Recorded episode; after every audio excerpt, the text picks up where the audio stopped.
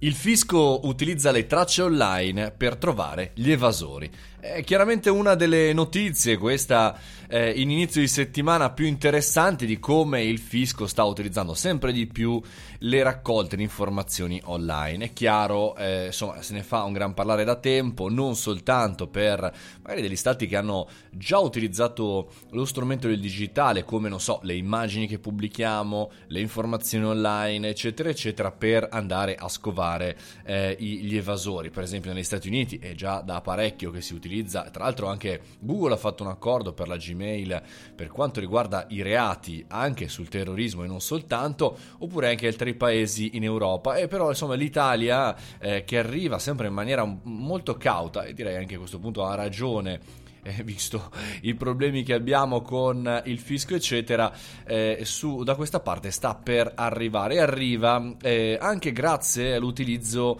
di alcune immagini scaricate da Google Street View, cioè quel, lo strumento ci permette di vedere eh, quasi fossimo a piedi per quella città le immagini di abitazioni e non soltanto. Eh, per esempio, insomma, si possono andare a vedere magari dei cartelloni pubblicitari eh, oppure eh, delle altre informazioni eh, che eh, insomma, rendono palese l'evasione di imposte in Italia.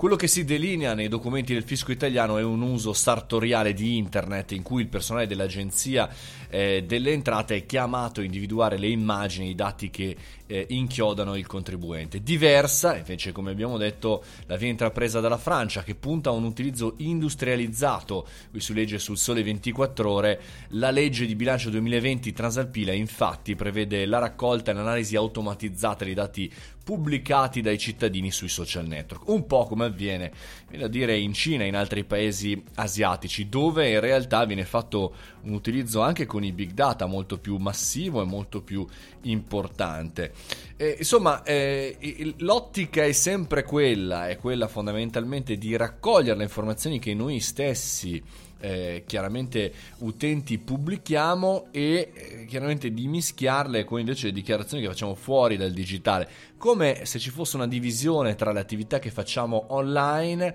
e le attività che invece facciamo offline. Basti pensare a tutto il filone delle cause di divorzio eh, in cui eh, vedono fondamentalmente eh, usati i documenti visti sui social, foto, video e vi dicendo eh, per utilizzarle in attività, per esempio, non so, eh, documentare i guadagni dell'ex coniuge che si professa nulla tenente o quasi o altro. Chiaramente se vai in giro con la Porsche e ti dichiari nulla tenente c'è qualche cosa che non va. Insomma, è un discorso che si sta aprendo, secondo me non chiarissimo a tutte le generazioni, di come verremo più giudicati per come spendiamo i soldi facendoli vedere online più che eh, veramente spesi. È chiaro anche dal punto di vista tecnologico è molto semplice fare questo, basta mettere insieme le nostre carte, i nostri bancomat, i nostri conti correnti con i eh, dati che noi fondamentalmente utilizziamo online su tutti i social media.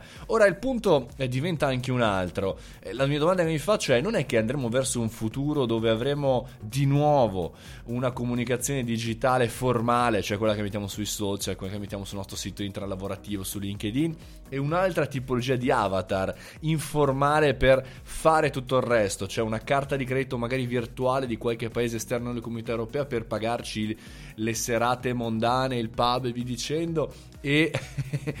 magari un account social su eh, sempre questi social popolari ma per coprire una nostra vita eh, meno ingenuosa e meno interessante dal punto di vista diciamo politicamente corretto. C'è veramente da interrogarsi da questo punto di vista per come sta andando eh, la comunicazione ricordandoci il social credit cinese e altre, t- tutti gli altri tentativi di mettere eh, in gabbia mettiamo così il comportamento delle persone persone. Fatemi sapere cosa ne pensate, scrivetemi anche su www.mariomoroni.it sul mio sito e anche sul gruppo Telegram nascosto Mario Moroni canale. Basta aggiungersi lì, fate i bravi e ci vediamo come sempre alle sette e mezza per la nuova puntata del caffettino. Qui, ciao!